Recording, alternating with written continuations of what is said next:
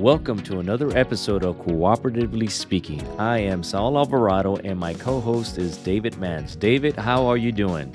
Saul, it is a pleasure to be with you. Great. And with us again uh, for the part two of this series, we have Mark Cartwright. Mark, how are you doing? Doing great. I'm glad to be back for round two, so I, I must not have been too terrible that first time around. no, it's great to have you. I mean, it's not that, it's the fact that the topic is so robust and there's so much to cover that we need uh, more than two, I believe, but more of that later. You know, David, we had a great conversation on our last podcast. Uh, we dove deep into supplier diversity talked about the history, the evolution within higher education. What are some of the roadblocks? Uh, what are some of the lessons learned? Today, I'm excited to get a little bit deeper into that and really get more into what the end users see, what the suppliers see, what the actual team and staff see as far as procurement folks that have to put these programs together. I really think that this second part is really going to take us a little bit deeper into the conversation to really let folks see the importance and the why this is important. What do you think, David? Yes, Saul. The first one, we really established the importance of diversity programs and why they matter. And today, if you haven't listened to that one, really go back and listen to that if you still need a little boost on the benefits of that. There was a lot of perceived challenges, and our conversation with Mark today, I think, is going to show that these programs are more beneficial than you think, and they're not nearly as difficult to implement or to progress as you think. We're going to have practical and tangible things you can get as takeaways to build your program, to establish one, or to take a really good program and make it great. Really, the, the first question that I think is important, because a lot of times we don't even know what we don't know, right? Mark, so there's a lot of times where people are like, I'm not really sure what to do or start. So, Mark, what question do you get asked most when you're at an event or doing a Zoom call? What do you hear most often as far as what people don't know? Thanks for asking that question, David. Probably by far uh, the biggest question is, how do I get started, right? You hear that from a member.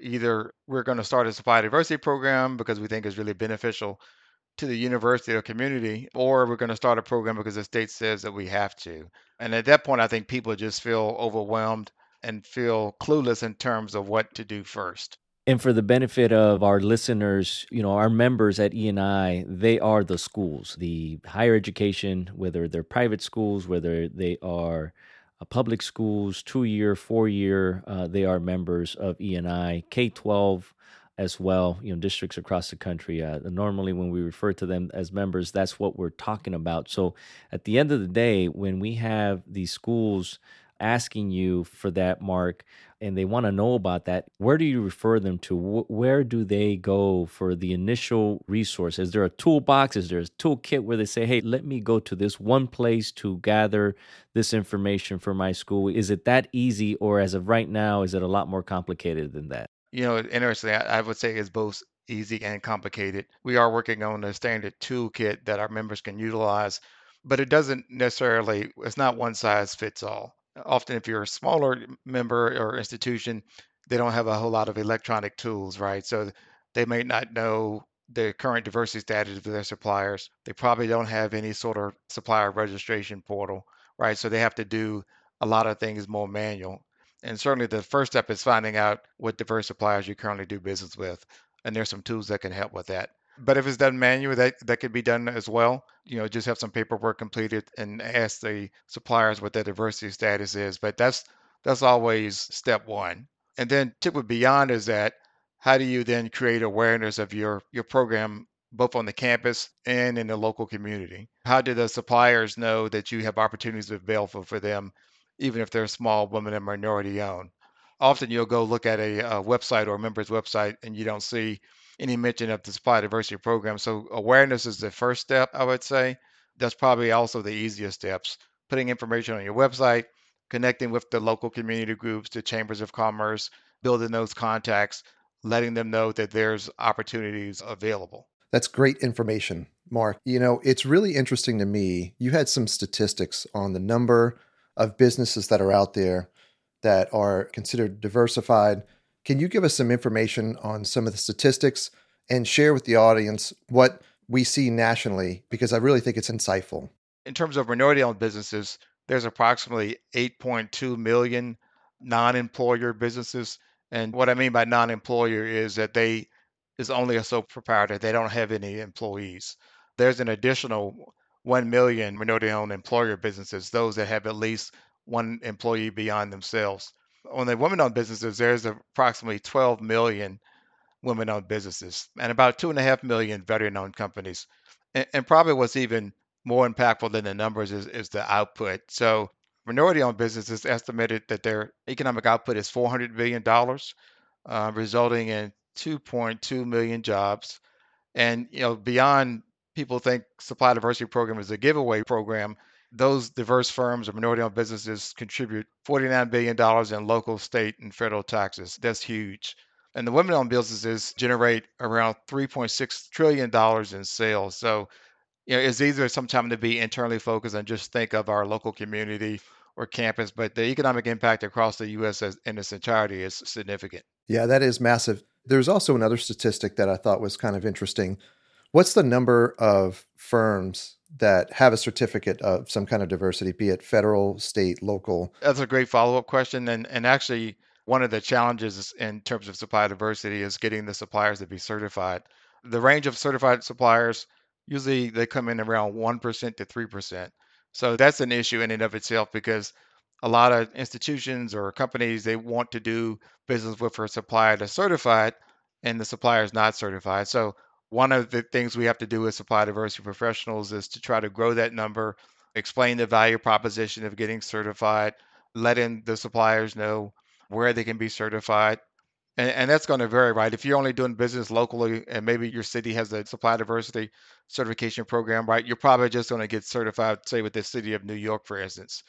But if you want to do business around the state or, or state universities, you should probably be certified with that state agency if one exists. And if not, you would want to get certified by one of the national bodies, such as the National Minority Supplier Development Council or the Women's Business Enterprise National Council. Hey, Mark, so that's great information that you shared as far as the statistics on women owned businesses and minority owned businesses and such, veteran owned businesses and the economic impact they are having for different states across the country. I think that's such an important story that goes unnoticed when we are talking and establishing policies for schools and end users when we tell them, hey, we have a policy now for X institution that we need to follow 30% growth in supplier diversity all they hear is the policy. All they hear is, I have to do this. I have to get to this number. No one shares. It doesn't seem that we're doing a good job of sharing the story, the positive story of the economic impact that those diverse businesses are having in the local economy, the impact that they're having perhaps on their neighbors, perhaps within their state. And do you feel that that is an area of opportunity and perhaps we could bridge the gap in some of the pushback we're getting sometimes when folks say, hey, I'm being told I have to do this. And so they're not very happy to do it, but no one is telling them the why and the positive impact that this could have. And so do you feel that there's an opportunity there? I think certainly messaging is critical. And unfortunately, particularly in areas where there's a state mandated program, right? We talk about, oh, you have this 30% goal uh, you have this 42% go. Well, if you don't have a program, that one, that number seems almost impossible. So it's like, what's the point? Why should I try? It always should be about economic impact. And interestingly enough, most of these supply diversity data management firms now, they're all marketing supply diversity economic impact reporting, right? You can buy this software, and that's a good thing. But again, all along, the story should be economic impact. And I think it's incumbent upon us, you know, those state officials who are involved with such programs, the individuals at the university level, when they're trying to build and grow and establish their program, that's really what, what it should be about. Because we know when a large company gets a new contract, that's a big deal to them, but most cases they're not going to hire anyone to fulfill that contract. That smaller supplier is going to have to hire two or three people to fulfill that contract. So you think about the trickle down economic impact and the data also shows that businesses that are owned by women and minority also hire more women and minorities. So as our kind of demographics of the country changes, I think that's critical. And I, I wish more people such as yourself kind of realize that the mis messaging there. Yeah, I, I agree. This is very complex. And you mentioned earlier, one to three percent are actually certified, and, and we need to figure out how to remove roadblocks, each of us individually. And so I know you have personal experience with this. You've had opportunity to work directly with working on diversity programs and being able to show that diversity suppliers can fulfill the needs. Sometimes there's a, a false stigma that maybe they can't perform, maybe due to size or inventory or cash on hand, any of that. What's your experience there? Well, I can recall a specific instance, and this is when I worked for a, a major municipality and we were working on a on a large contract for a large commodity that had been in place for many years and it was very important for a lot of end users out in the field and we started talking about the importance of supplier diversity not only within perhaps tier 2 within the contract but the possibility that this could be a tier 1 if you obviously found the right suppliers to fulfill or, or to be able to perform for the contract. This was still a competitive solicitation, but the pushback from the end users was pretty big. There was a lot of noise about can they actually perform? Can they deliver? Can they meet the requirements and the needs of such a large municipality with so many projects, with so many needs?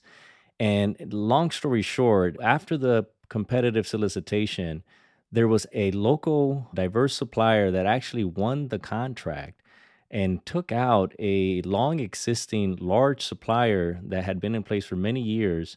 Not only did they take over this this new contract, they actually did a good job as far as the, the way they were performing. And then over time, they kept growing and kept just raising the bar of that performance. So it goes back to that squashing this idea that they cannot perform, they cannot do the job. And I'm not saying everyone, right? There's obviously exceptions, but in this specific case, we were able to have a good story around supplier diversity and the fact that in this case it was a prime supplier that was able to do the job. So it was a good story all in all. So that's one story that I have where it actually worked and we actually went over everything Mark talked about, right? The the economic impact, the story, the statistics and all that. So so that's a, uh, an experience I had in the past. Yeah, that's an excellent example of really being creative to figure out the solution to this and then getting results that were maybe unexpected right? So there's just lots of opportunity. When you introduce so many new people into your world, you get great results back from that. And all of us kind of opening that up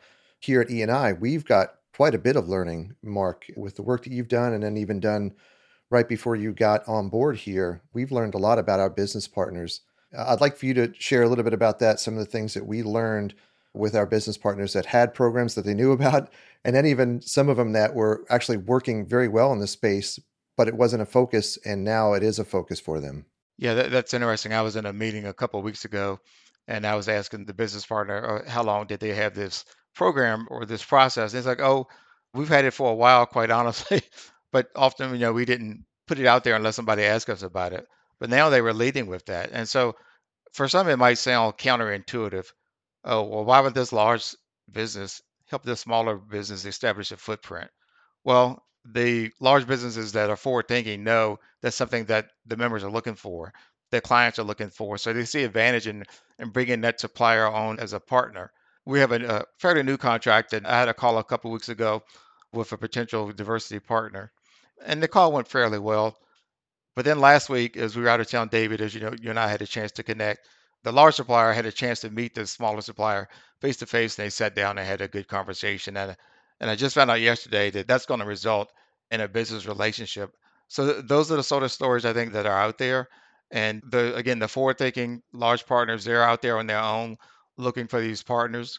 They realize that our members also want to do business with suppliers locally, so they're supporting that. And and that you know, it's really a joint effort. It's the large supplier it's the member letting us know maybe who some of these suppliers are. It's E and I, you know, being open to that and and helping to identify and reach out to these suppliers. So that's something that I'm very optimistic about, and it's something really that everybody can do. Right? It just starts with a willingness to listen and a willingness to do things differently. Yeah, it's very insightful, Mark. And really specifically, we were able to identify some business partners at E&I that have a very, well, kind of unique business model. For instance, franchising, where we have the opportunity to have several diversity minority owned businesses all over the country that are actually working with universities, but it's probably not being tracked. And while you think, well, is it really important to track? I, th- I think it is, right? We've we talked about this in other podcasts. If it's important, you measure it, right? We want to make sure we're not losing measurements. Can you give us a little bit of what we learned so far from some of these business partners? So one of our business partners is Batteries Plus, and of course they're a national company. They have a large footprint. But what many people don't realize, and I'll be honest, I didn't realize at first, they're small business owners, right? They're in the local community. Yeah, they have the name, but they're local businesses. And a significant number of those businesses are owned by women or minority, where they're all going to be small businesses, but many of them are owned by women, minority, or veteran as well. And so you, you might be on your way to your office every day on campus and bypassing really this local small business. So because of the the name, right, they they have access to cost competitive inventories, and there's advertising out there. And so in many ways, any potential risk is reduced. And so we've had some great conversations with Batteries Plus, a couple of follow-up conversations as well.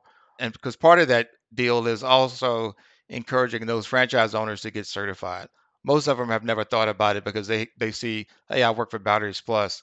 But I did some research through the SBA website a couple weeks ago, and there was quite a few of Batteries Plus businesses that were registered with the SBA as a small business.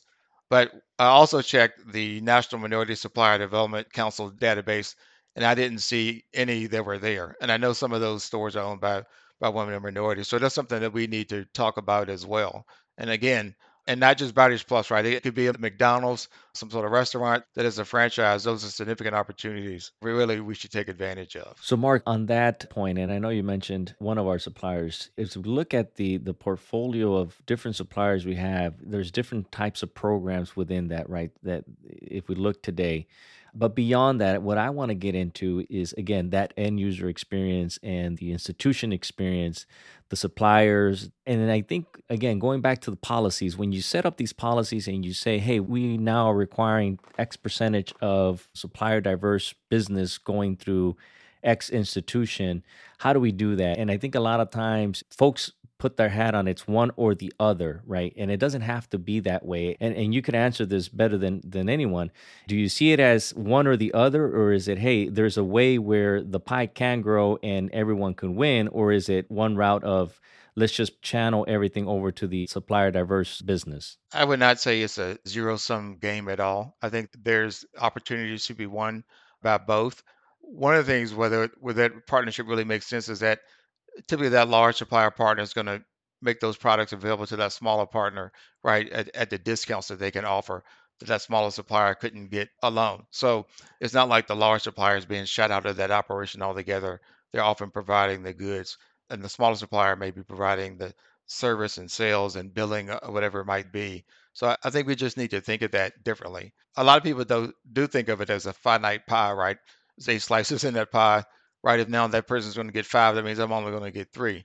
But that, that's the wrong way to look at that. It's, it's really a collaborative pool. And that pool is not static, right? It's going to grow. And so I, I think that's the right mindset to have. And I think it's important that supply diversity professionals and procurement professionals think of that the same way. It's not a zero sum game that they're taking it away from the large supplier. The fact is that that pie is growing and there's enough there for everyone. So, if done right, if all the parties, the, you build the awareness, you build that commitment, you have those discussions, if done right, it's not that you're losing a share of the pie, you're actually growing the pie, which means that everyone wins. So, it's a, a trifecta, like we've called it before trifecta of everyone winning in this case. The institutions are able to get closer to the numbers that they are being required to channel business through this supply diverse channel the supplier diversity businesses are able to play within this arena and those larger suppliers are also able to take part in that. So so everyone working collectively can actually benefit. However you have to have those discussions and you have to have the discussion that you talked about earlier as to sharing the story as to the benefit that it's having for everyone in order for folks to be committed. Right. And i even have one story that i would like to mention. So uh, through a prior employer we used to do a lot of business with the veterans administration and you know the, the va is really as you would expect dedicated to doing business with veterans but more specifically, they wanted to do business also with service disabled veterans. And so there was an opportunity that we had a contract for before, but on the new contract, when it was released, there were like 500 items on this contract, and all but five had been set aside for service disabled veteran owned small business. So we weren't going to have an opportunity for that business if we didn't have a partner. We went through a process that took us a while to identify a partner. Took a lot of time, took a lot of working together. But with that partner, we bid on the my old employer bid on two contracts. The first contract was not won, but the second contract it was won, and and that was primarily because of the partner we had, and that partner wasn't somebody just who was there for cosmetics. They were already in the healthcare space, already pretty much selling exclusively to the VA. And so that was the first time that they had ever done something like that, a partner. We had to kind of sell the legal department on it. Hey, is there any risk involved? But because of that, certainly it makes sense for them to do that, not just because the VA required them to do so, just because it was, it good business sense. Yeah, that does make sense. And so far, we've kind of identified that there's such a small amount of certified diversity partners. So I think there's got to be opportunities to remove roadblocks there. There's also emerging markets that are developing within diversity. And so, you know, a lot of times we maybe saw it in construction. We see, you know, service type relationships that have grown, uh, but that that's really growing outside of that. Mark, w- what have you seen with the growth and proliferation of different industries that people are accessing diversity partners? That's a great point, David. And I think one of the issues has been a lot of the diverse businesses have been in sort of what I would call low margin businesses, such as retail, social services, things such as that. But really, the growth opportunities are in professional services, science, and technology. Those are the sort of industries where those suppliers can make enough revenue where they can grow and sustain themselves as opposed to almost operating on a contract to contract basis. So we're already seeing that, particularly with the women owned businesses. And I think that's something that's going to happen with the minority owned businesses as well. And a lot of that growth on the minority side is because of the partnering opportunities that we just talked about, right? They're going to bring that smaller supplier to the table with them so they can get capacity and scale and build those first tier supplier relationships, often even helping them with marketing or even, you know, not providing them financial support, but introducing them to their financial resources, their banker. So I think there's reason for optimism moving forward. Yeah, I believe so. And, and that reminds me of us talking about ways that we're working with people that we might not have realized before. And we mentioned Batteries Plus, but I also want to mention IM Supply. They're a, basically a cooperative electrical companies themselves. And they have a lot of minority and diversity owners all over the country. And they've also been a great resource and an eye opening for us to say, we do want to give more opportunity and realize that we have plenty of opportunity even within a contract holder now through their diverse network. And really, it's not maybe something that we can do, but it's a support to another company like I Am Supply with really building out their program. And I know you've had conversations with them, Mark. It's eye opening that there is more opportunity. It's easier to do this than we think.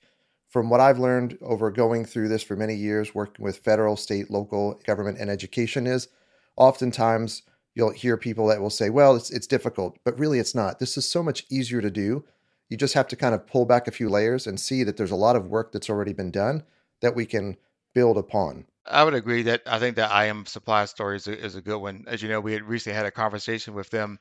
And a few days after that original conversation, I was on a call with one of our members and they asked for a specific uh, supplier in the city that they're in.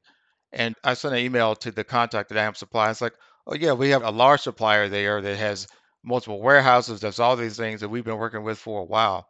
And so when I went back to the member and said, Hey, would you be interested in this supplier? They were really ecstatic. And as you can imagine, that supplier is ecstatic as well it's been amazing uh, to have this conversation with you. And, and, like I shared at the top of the call, it, it, almost seems like we could keep talking about this for hours. There's just so many levels of this as it relates to supplier diversity. But for today, is there anything you would like to leave behind with our audience that they absolutely need to hear or they absolutely need to know from your standpoint regarding this topic and today's conversation? Certainly, what I would add is whether your institution is starting a supply diversity program because they have to as a state mandate or the community, whatever the rationale is, I encourage you, you have to embrace it, right? Don't look at it as a burden. It could be a significant challenge, but wrap your arms around it. Don't try just to do the minimum. That's the other problem with seeing something as compliance. The goal is X, you're going to try to do the minimum, and that's it, right? There's there's no incentive to go beyond that. So again, embrace it. Look upon it as opportunity to set your institution apart from somebody else it's something that's discussed quite a bit. Whether you want to look at it as public relations or whatever, it's a great opportunity for your institution to set yourself apart from the competition while also greatly benefiting your local community. Thank you, Mark. That's spot on. I love it. Uh, thank you very much for those words of wisdom on this very important topic. And David, thank you very much. It's just a great conversation, and it's great that we're continuing to have this. It's a two part series, but really, there'll be more content that comes from this. And so we're grateful to have Mark on the line with us today to share his uh, his lifetime of experience here. And Mark, thank you very much for being with us today and lending your expertise to this very important topic. Yeah, well, I'd like to thank you, Saul and David, for the opportunity. You know, progress just starts with the conversation and the audience, and you provided both of those, and I'm really appreciative. Absolutely. Thank you again. And to our listeners, thank you very much for being with us today. Uh, don't forget to visit our website at www.eandi.org forward slash podcast for resources from this episode and other episodes of Cooperatively Speaking. And also, don't forget to subscribe to your preferred streaming service so you never miss an update.